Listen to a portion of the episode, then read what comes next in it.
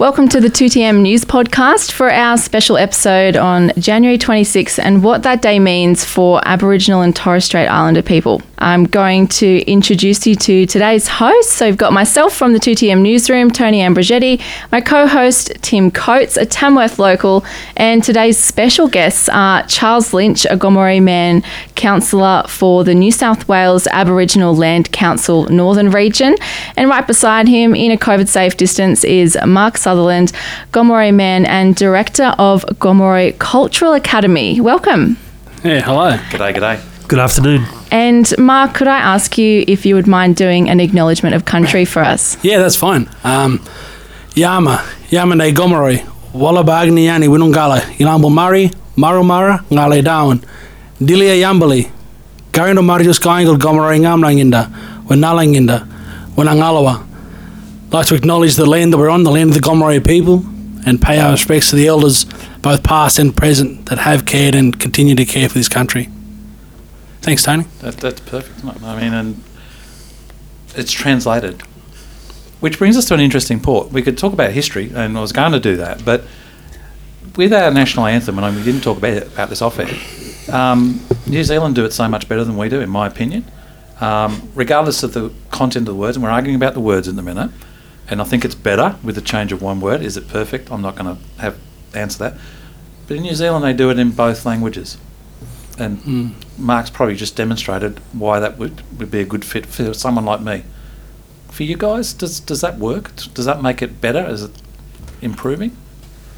I think language is really important. Uh, language connects us to our country and gives us a really intimate connection to the place that we live on. Yeah. And as you would be aware, there are multiple languages right across the continent. Yeah, And I get that. and I feel that in the past, that level of diversity has been used as a barrier to be able to include any kind of language from a national perspective. Okay. And so, whether it's the anthem or whether it's on any topic, um, Aboriginal languages have been shared right across the continent and can continue to be shared. And whatever platform that is on, uh, it's definitely a, a possibility.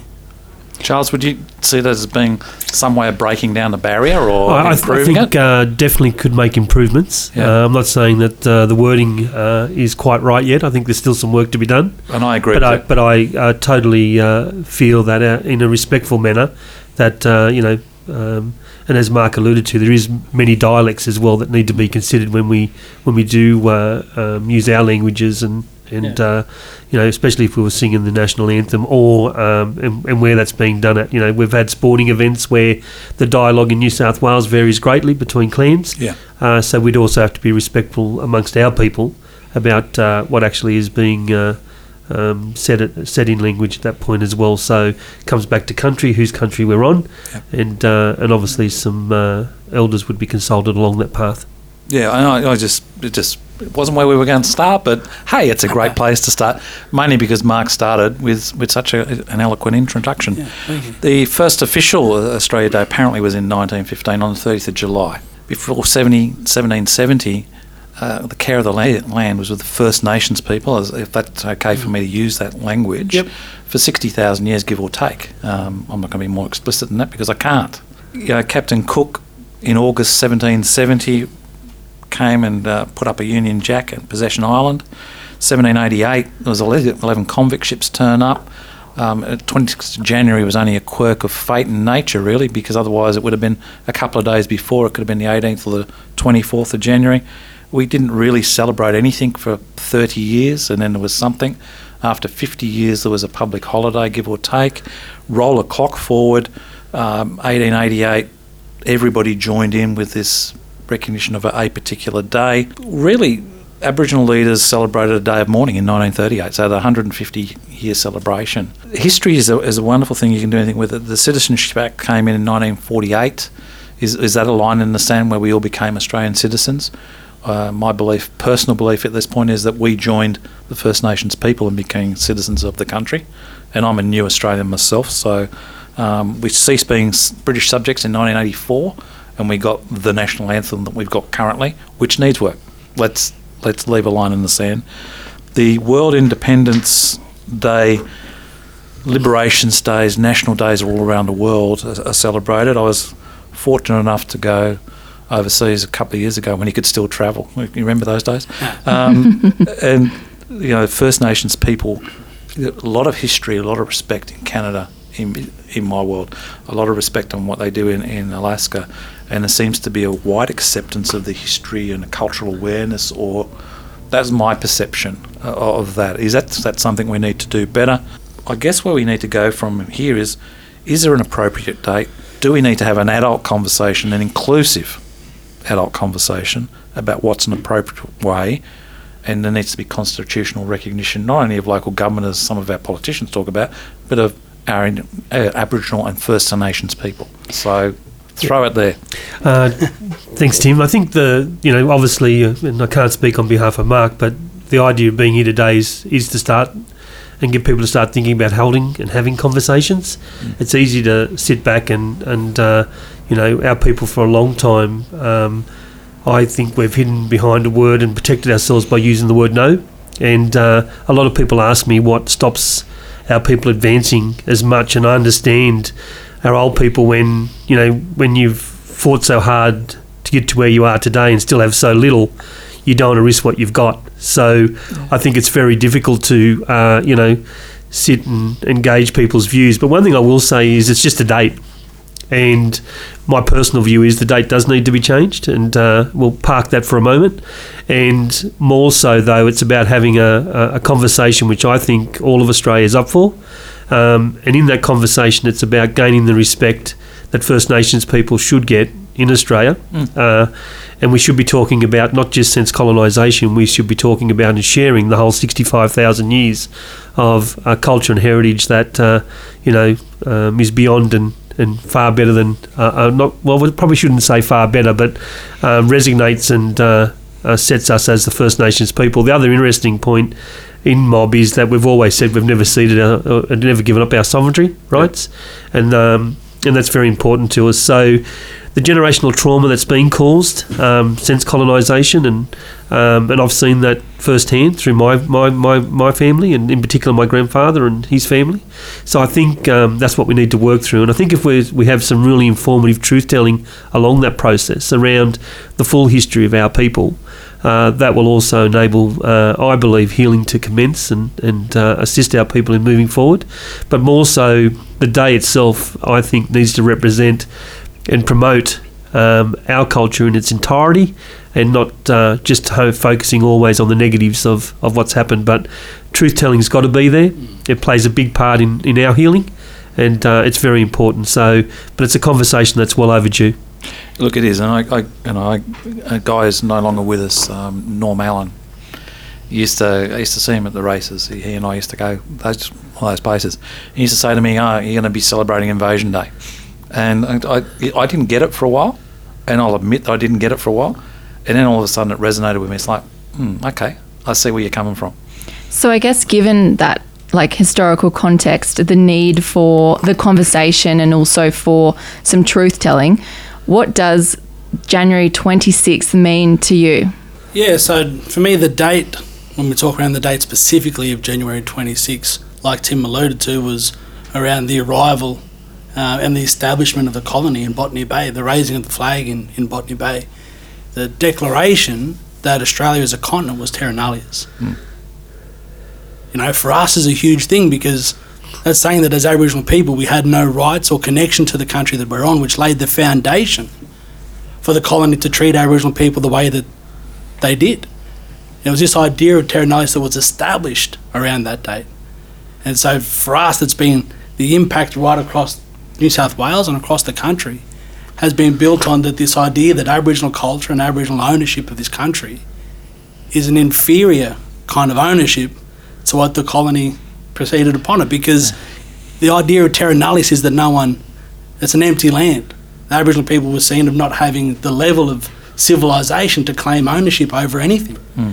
And so again, that laid the establishment of the colony, which then impacted on Aboriginal people when we're talking around the dates. You know, it was before Federation in late 1890s that states formally introduced Aboriginal Protection Acts as state government legislation. So Aboriginal people were governed under policy, state um, policy the Aboriginal Protection Act of New South Wales, which gave the government rights specifically over Aboriginal people. No other group of people was subject to this level of protection by the government. In 1901, when Federation was established and the Constitution was written, Aboriginal people were excluded from that conversation because we were still managed under state government.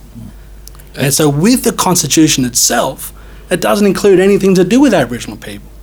It wasn't until 1967, when there was a referendum that was held, that asked the country two questions. One, do we count Aboriginal people in the census? Because prior to that, through the Constitution, Aboriginal people's numbers were kept on stock registers, which were guesses of landholders. Secondly, it was the do we take authority away from the state and give it to the Commonwealth to make decisions on behalf of Aboriginal people? It was the biggest yes vote in referendum history. Mm. In 1969, two years later, New South Wales got rid of the Aboriginal Protection Act. In nowhere does that removal of the Protection Act have anything to do with Aboriginal people being included into or recognised as Aboriginal people with unique rights. We are no longer under the Protection Act, so where do we fit? And this is the question from, from Aboriginal Australia that we've been trying to say is that there's an issue that has been unresolved because in 1992, Eddie Mabo had the High Court decision which overthrew the idea of terra nullius, saying that indeed Aboriginal Australia was, that Australia was owned and, and had clear levels of kinship and connection by Aboriginal people. And so in January 26, the, the anniversary of Australia Day when terra nullius was established, when the colony was set up, was set on the set up on the principle that Aboriginal people were a race that was lesser than the people that turned up, to the point where Aboriginal remains had been removed for the testing of Darwinism. Yeah. And so, right across the northwest, we're getting the remains of Aboriginal people repatriated. So, we're getting now the announcement to say that a, s- um, a museum or a university overseas no longer needs the remains of these Aboriginal people who were removed from country to test the idea of Darwinism to prove that the Aboriginal people of Australia were a lesser than an unevolved race of people. Which should prove the point of terra nullius. And so for us, the 26 is really significant because it, it hits that nerve saying that as Aboriginal people, we are seen as something that is lesser than to the establishment. So just to put it into context, am I right in saying that basically prior to this 26th of January, if I was an Indigenous Australian, an Aboriginal man or woman, I was a fit and proper person, but on that day I ceased to be so. From that day, Australia was a, a part of the colony. And so for us, that has, uh, what's the word I'm looking We for? took your identity. I guess what I'm trying to say is we, the, the identity was taken away. It's Yeah. a Trying to disconnection that came Yeah. at that point to our culture, and I think the lack of respect that what, what that connection meant to Aboriginal people. So, I think that's the that that's the prominent piece of that, and I think more importantly as well is that fit and proper people. Um, I don't think we were even quite acknowledged as that prior to that, uh, and I think we actually went backwards even further Yeah, okay. uh, from that point. So at the moment, uh, you know, we, we still fit under flora and fauna in the National Parks and Wildlife Act. Uh, it's a piece of legislation that's uh, historic. Yeah. Uh, and you look at, uh, you know, it's a piece of legislation that uh, continues to be not to uh, prevent or or to prevent destruction of culture and heritage in New South Wales. It's actually, uh, as far as I'm concerned, it's legislation for the destruction of culture and heritage in, in New South Wales, and those reforms are long overdue. It was called uh, over 40 odd years ago uh, uh, for amendments and changes, uh, and again, here we are today still talking about that as well. So, Yeah, and at, at some stage we're going to have this, and I keep using the term adult conversation because we, we seem to be like kids in school ground. We, we, you know, mine's better than yours, yours is better than mine, all the rest of it. Somewhere there's got to be a mediation point. There's got to be something. People on different sides of the fence. Why can't we just be one country operating together? There's clearly a lot of issues that need to be fixed, and they all are kind of interrelated and connected to each other. And I guess after years of protest and people feeling this way, either silently or loudly, last year we saw quite a lot of loud protesting when it came to the Black Lives Matter movement throughout Australia. We've got this conversation happening on a national scale, but when it comes to Tamworth and I guess the Northwest, even more broadly, why aren't we having this conversation here? Well, I think we are having that conversation here. You know, we've had cases, if you look at the Craigie family, Mark Haynes, Yeah. uh, and multiple other cases have been brought forward. The thing with the Black Life Matters um, campaign or what's came out of uh, what we saw in America, the sad thing for me is we had a uh, Royal Commission into deaths in custody, and from that came 388 recommendations. And to date, I think of that, about 18 have been implemented. So that again tells you the disconnect between the wrongs or the policy and legislations that we work under to where affecting real change needs to happen. And, and when we look at where we're heading to today, I think the, the misconception is, and what's happened, whether it be from 1901 till now, is that we're having policy and legislation driven from the top down. People write what they think is best for Aboriginal people, whereas for this to work, they need to speak to Aboriginal people who know the issues. They also know how the, the, the answers to the issues that are raised, and that's something that needs to change greatly in, in how we do our business. And that, that probably leads us into the current regime. If you look at the close in the gap that's happened previously up until 2017, um, of those, we had two that were on target, and the rest were way behind. And all the federal government was going to do was roll that forward uh, and leave it. Let's get on as, as as the norm with no consultation with Aboriginal people, and uh, obviously that did change. Uh, particular groups did roll in heavily on that. Uh, Aboriginal peaks and uh, community people, and uh, we've had new targets brought up in, in that issue. In particular, for me, suicide was a, a major coup for us in, in dealing with some of the things that we face in community every day. And uh, for the first time in New South Wales, in particular, and across Australia, we're now going out to build jurisdictional plans, consulting Aboriginal people, not not a state councillor, not uh, a director, but Aboriginal people, because we, we take our shirts off. We're Aboriginal people first. Yep. But every Aboriginal person will have the opportunity to have a say in what's happening in their communities and how we can deal with the issues at hand for the first time. Do you believe it? I mean, you, you take your shirt off, you're, you're an Aboriginal person first. With politicians who seem to be driving this top down, or policymakers in general, that they're a policymaker or a politician first, and doesn't matter when they take their shirt off, they're still a politician or a policymaker. Is that the disconnect that's happening? Yeah, I think uh, what you know, everyone will talk to you about the burden and the and the pressures of being at a state level or whatever level you work at. Yeah. But for me, my my stress and where I uh, feel uh, the strain is actually in community because it's our communities that we have to you know um, speak with, deal with. Um, and that's who we report to. You know, they, they put us into positions, and there is expectations. But I think overall, it- letting a politician is down is not my concern. No. That's me letting my community down, and I'm sure Marc would feel the same. We get up every day trying to make a difference in what we do, and we have we ruffle some feathers along that journey. And uh, everyone's entitled to an opinion. Not everything that uh, Charles Lynch says uh, everyone agrees with. We have plenty of mob that do celebrate Australia Day and go along and participate. And we've got family that are married into non-Aboriginal people, and uh, you know they've got backgrounds and have to be respected as well. But um, identity and uh, you know respect for me is the is the key. And, uh, as First Nations people, that's that's what needs to be dealt with first. And again, that truth telling is the important one because our people need to continue healing, and that's a big part of it. And being connected to country and connected to our culture and heritage is paramount in that journey. So is education one of the solutions here? I mean, we, we talk about what's taught in school, what's not taught in school. Um, we, we offer different languages in school. You can learn to speak, you know, anything you pretty much want to. But we don't seem to have the push on the recognition of our First Nations people's language and, and history to the extent it probably should have. Well, here in New South Wales, we have one of the best bits of uh, policy when it, in regards to education. We have the Aboriginal Policy? Education Policy, Yeah. um, which has been around since the early 90s.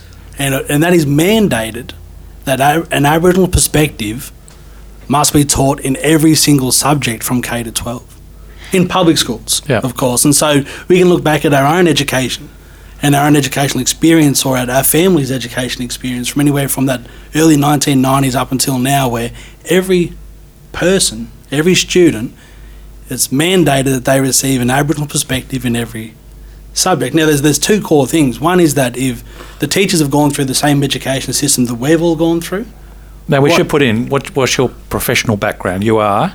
I am a Um, a, t- a teacher in a, in, in a roundabout yeah, yeah, way. yeah, Uh, yeah, yeah. Sorry, So I just I- wanted to get that out there because yeah. I think that's important. So I'm the a context cultural educator. I've Yeah. studied primary school teaching. I've Yeah. just finished my um, masters in Aboriginal um, law and culture up at, at UNE, training an assessor. So I wasn't trying to bake you up. I just think Yeah. it's very important yeah, that your spend- professional spend, background, Spend a lot of time in education. you, you know what so you're talking as, about. as that experience, how do you feel that that policy is working? Well, it's unfair. It's unfair on teachers to, to be put in a position where they're being mandated to teach a perspective they haven't been taught about in the first place.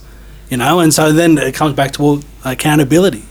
You know, it, each local principal is responsible for what happens within the school, and they Yeah. report back to the department. And so the lines of accountability get blurry, but the lines of expectations is really unrealistic. But when it comes to the policy, to say that how do we make sure that people get adequate education on Aboriginal perspectives? Well, it's already mandated. It's just not enacted upon. And is it enough? But, but is that the problem? not. Is that the problem, guys? I mean, No, I, I, I think the big thing that also lets down the system in this area is the fact that you know you can't teach culture and heritage over over an internet. You cannot teach Yeah. cultural and heritage over um, an IT system. Cultural immersion needs to happen on country.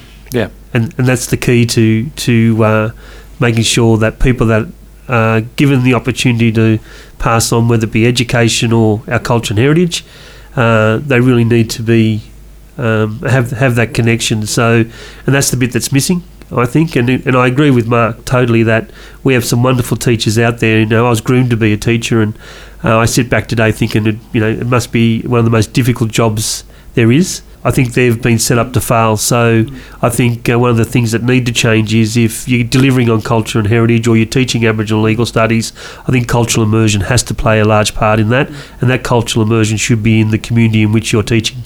And as a community, as an Aboriginal community, we we see that there's a there's a gap in what's being taught and what we'd like to be taught. And so there was the creation of the Aboriginal Education Consultancy Group, the AECG, which is a New South Wales. It has a local, and a regional, and a state body to it, Right. which is kind of like an Aboriginal P&C. right. and so it provides support and direction and for the school itself. Yep. And so we have a strong AECG happening across well within Tamworth, and a pretty strong regional AECG to offer and provide support for schools and teachers to implement the mandated policy of the Aboriginal Protection Act. And so it's not that Aboriginal people aren't trying to, to make this happen. We're pushing for it. There just seems to be um, some accountability along the way that is. uh, So is, is that a time issue from a teacher's perspective? Um, are they juggling too many balls? Do, I mean, taking into the immersion on country, Yeah. we have school excursions and we go here and we go there. Should that be, you know, taken into context? Should we take the kids from year whatever, five or whatever it is, and they go and, and they receive education on country? Is, is that part of the solution? It's not the solution. Yeah. Is that part of the solution? For, for me, that education, the the approach of having things perspective taught in every single subject is an alternative to having specific Aboriginal studies mm-hmm. as a as a core syllabus and, and core, core part of the curriculum. Sure. Instead of having a, a mandatory subject you have to complete, they've kind of integrated it across the whole schooling experience. Do you think that leads to that lack of accountability? I think on various programs there's a real lack of accountability, you know, and uh, I'm not going to point the finger, but I think there's programs that have very limited key performance indicators such as uh, attendance. And me and Mark Ray talking about this other day. Attendance should not be a key performance indicator. Uh, attendance doesn't say that they're participating. Yeah. It doesn't say that our kids are participating. It doesn't say any kids are participating. So I think you know there, there's got to be some changes there. And ultimately, I think we concentrate too much on what's happening inside the school gate, and maybe we should be concentrating a little bit more about what's happening outside the school gate. And uh, when we talk about closing the gap on our kids, you know, the Premier's priority at the moment that uh, uh, CAPO's working with, which is the coalition of peak Aboriginal body, bodies in New South Wales, was uh, increasing um, our children's HSC completion rates by 50% up until 2023. And the reality is, unless you capture our children that are falling outside the system, how do you really do that? So I think we're focused for a long time on what's happening inside the school gate, I think we need to start focusing about how do we bring kids, our kids that are in front of the justice system, uh, who are on suspension, because suspension still gives you attendance. Yep. So that box continues to get ticked. That's not participation. That's not an education. So I think for us, it's about turning that around and perhaps giving some more focus as well through through on country immersion and getting our kids back into uh, their culture and heritage plays a big part outside the school gate. And I think that's where we can really make some big difference. And I I don't want to sound like I'm having a shot at schools around Tamworth because there are some I don't think schools are. that are doing some amazing stuff and running some great programs, but there's inconsistency. The other thing, and to flip it back a little bit now, we've got 60, 65,000 years of, of heritage and history in our First Nations people. What days or events are, are significantly important that most people don't even know about? I mean, I do my best to try and learn stuff, but I am absolutely certain I've got no idea. Yeah, well, uh, you mentioned before some of the some of those dates and historically, and so in and so, so to provide some context, so in, in 1838, some key Aboriginal activists um, established the Day of Mourning. They, Yep. they again in 1838. So remember, the Aboriginal Protection Act was still ripe in New South Wales, and so to leave the reserves, and you had to have a certificate of exemption or a leave pass, or you had to have permission to be able to leave. So to to be able to protest in Sydney the day of mourning in 1838 was huge to be able to have a huge to have a the amount of aboriginal people there in protest and so that day of mourning was deliberately because in in that early 1930s the 26th of January wasn't celebrated nationally as Australia. New No. South Wales still hadn't come on board.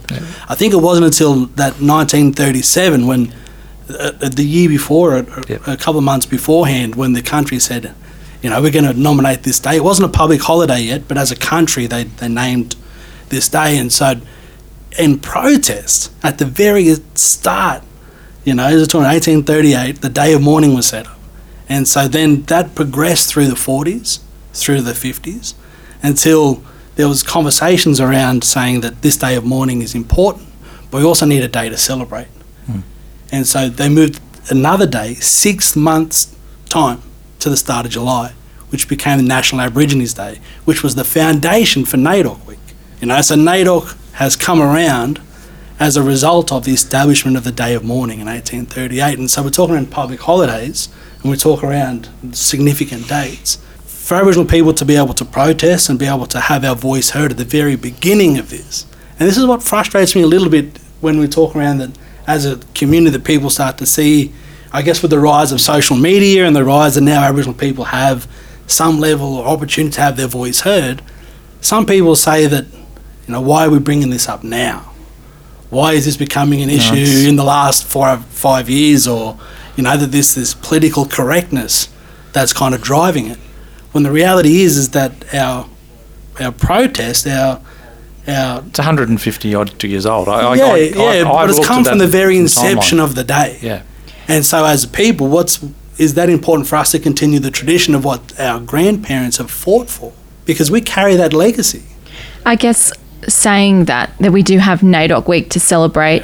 I think with the 26th of January right now, it is dividing people, not on race lines, but on you know what people think of that day, whether it's how much they've learnt about it or not learnt about it. Um, You said you know education would be one of the tools to moving forward.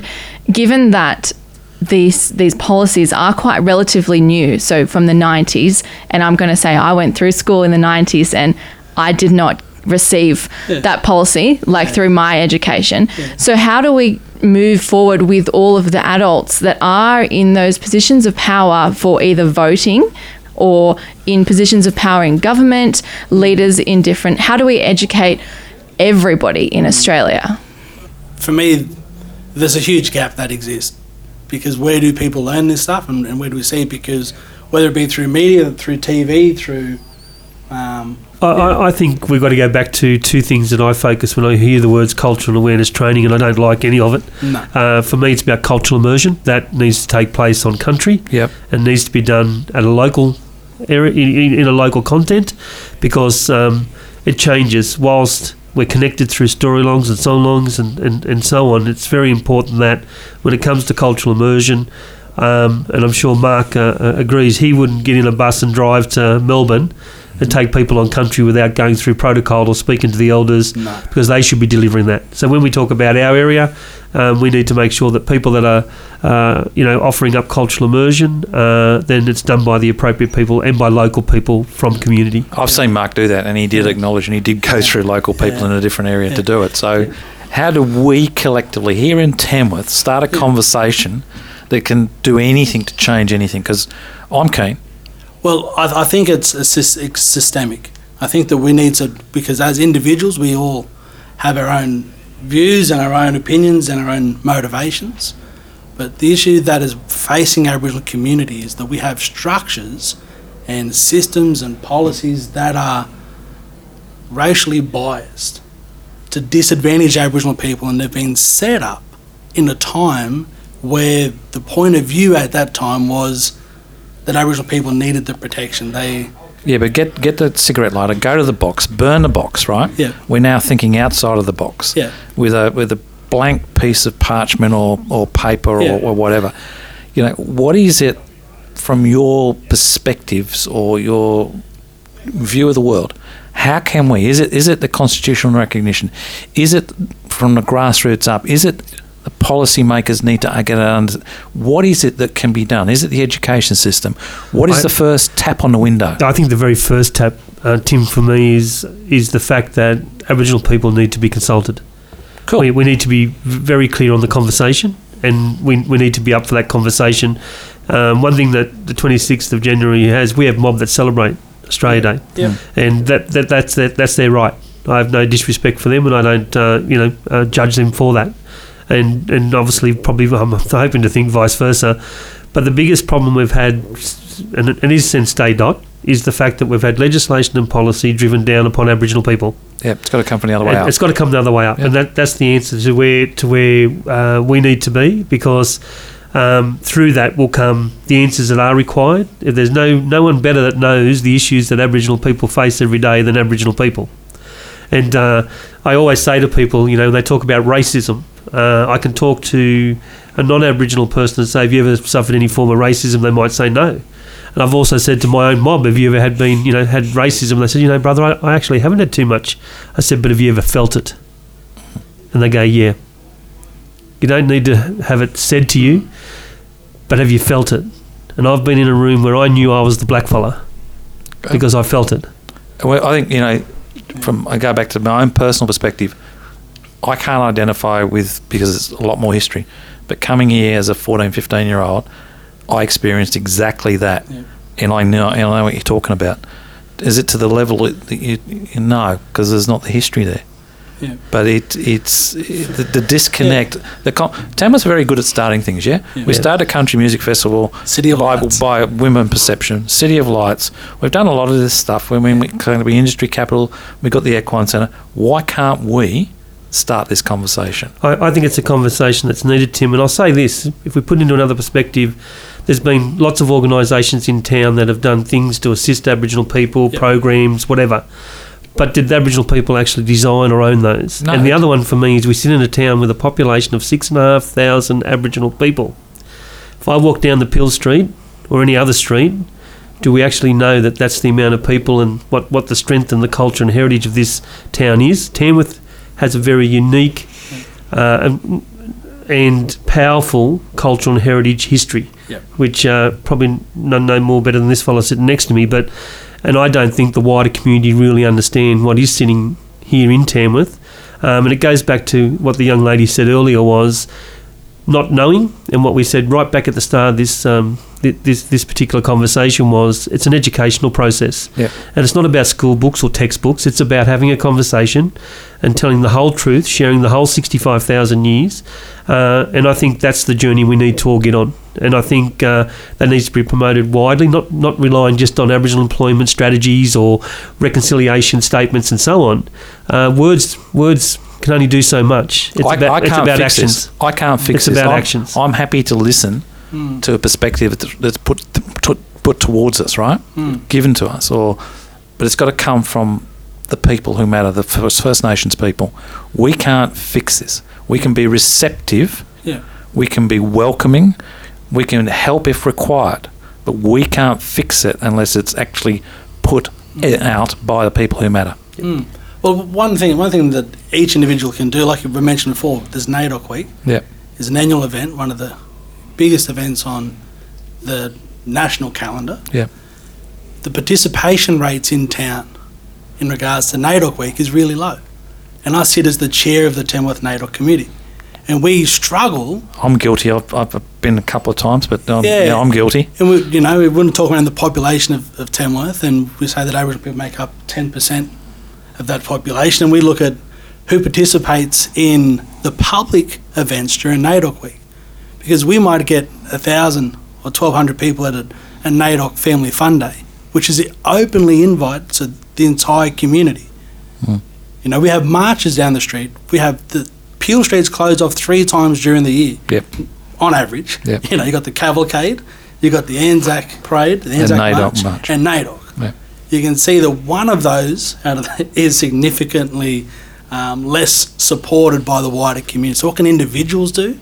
But is that, down, is that down to an understanding? You can celebrate. Well, it's open invite, and from Yeah, from an Aboriginal perspective, we can't invite everybody so that's our fault. enough. It, You is know, it a promotion Marc? Is it is it people like Toni and I? Do we do we need to get on board and do something different? I mean, I- I'm just asking. I'm not Yeah. saying I've got a solution. We're saying there's stuff that individuals can do because what we're the bigger picture is that as Aboriginal people, we don't have any Indigenous rights acknowledged by the Australian Commonwealth Sure. or by the Commonwealth. You know, so do I have the right to speak my language and learn my language? At the moment, it's not written down anywhere. We don't have any rights. This is where a treaty Hmm. would have taken place of terra nullius. And so, looking at the system, there's something that can be done on a big scale when it comes to individuals. You know, when it comes to days of celebration, Yep. there's a huge disparity. You know, we had this year we had COVID impacted NAIDOC. Yep. We put emails around the entire community to say, let's all raise the Aboriginal flag on this one day. Let's do it in unity and show everyone that as a town, there's some unity across supporting okay. of.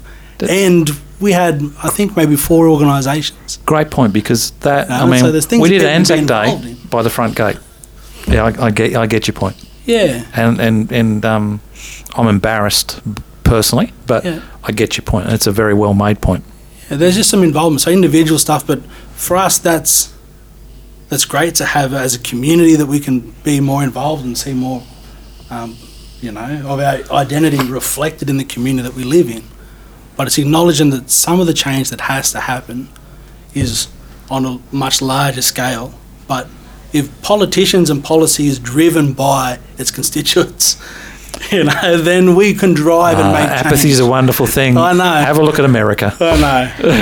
So I guess we've had a really long and interesting discussion today. And as you've just said, you know, there's some institutional issues, there's some constitutional issues, and people can do something themselves by just simply getting involved.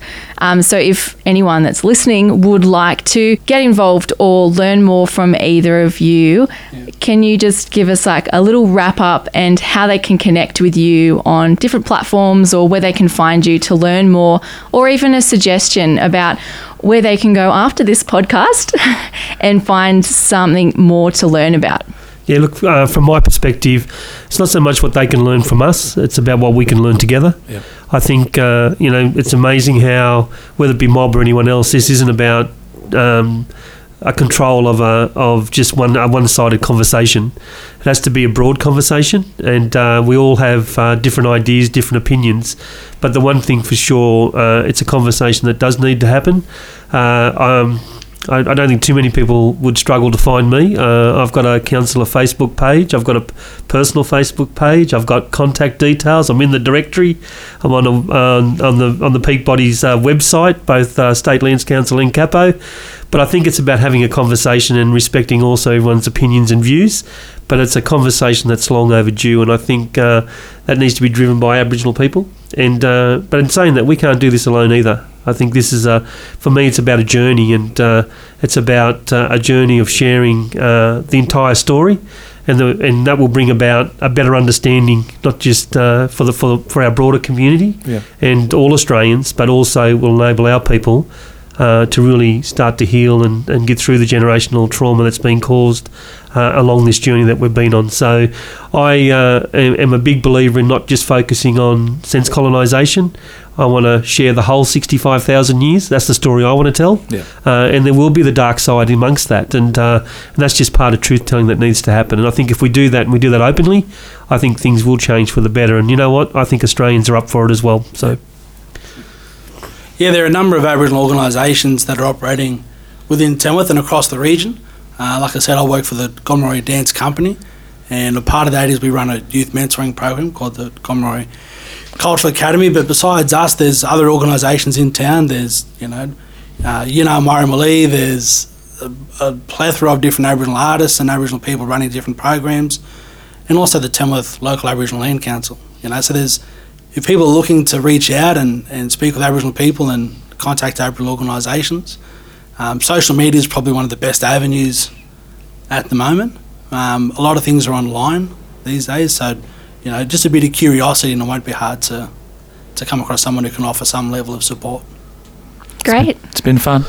Thank And you so much for probably coming. being a little bit biased, but as the treasurer of the Aboriginal Medical Service, we better throw that one in there as well. I think. Oh, absolutely. you can have all the plugs you like, but thank you so much for joining us today and um, sharing your perspectives. Cheers, no worries. Thanks, Toni. No, Thanks, Tim. it's, it's Thanks, been guys. informative, and thanks for the opportunity.